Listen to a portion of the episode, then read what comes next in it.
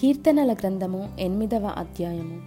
ఎహోవా మా ప్రభువా ఆకాశములలో నీ మహిమను కనుపర్చువాడా? భూమి అందంతటా నీ నామము ఎంత ప్రభావము గలది? శత్రువులను పగదీర్చుకొని వారిని మాన్పివేయుటకై నీ విరోధులను బట్టి బాలుర యొక్కయు చంటి పిల్లల యొక్కయు స్థుతుల మూలమున నీవు ఒక దుర్గమును స్థాపించి ఉన్నావు నీ చేతి పని అయిన నీ ఆకాశములను నీవు కలుగజేసిన చంద్ర నక్షత్రములను నేను చూడగా నీవు మనుష్యుని జ్ఞాపకం చేసుకొంటకు వాడేపాటివాడు నీవు నరపుత్రుని దర్శించుటకు వాడేపాటివాడు దేవుని కంటే వానిని కొంచెము తక్కువ వానిగా చేసి ఉన్నావు. మహిమా ప్రభావములతో వానికి కిరీటము ధరింపజేసి ఉన్నావు.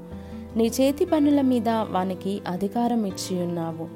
గొర్రెలనన్నిటినీ ఎడ్లనన్నిటినీ అడవి మృగములను ఆకాశ పక్షులను సముద్ర మత్స్యములను సముద్ర మార్గములలో సంచరించు వాటినన్నిటినీ వాని పాదముల క్రింద నీవు ఉంచి ఉన్నావు. ఏహోవా మా ప్రభువా భూమి అందంతటా నీ నామము ఎంత ప్రభావము గలది?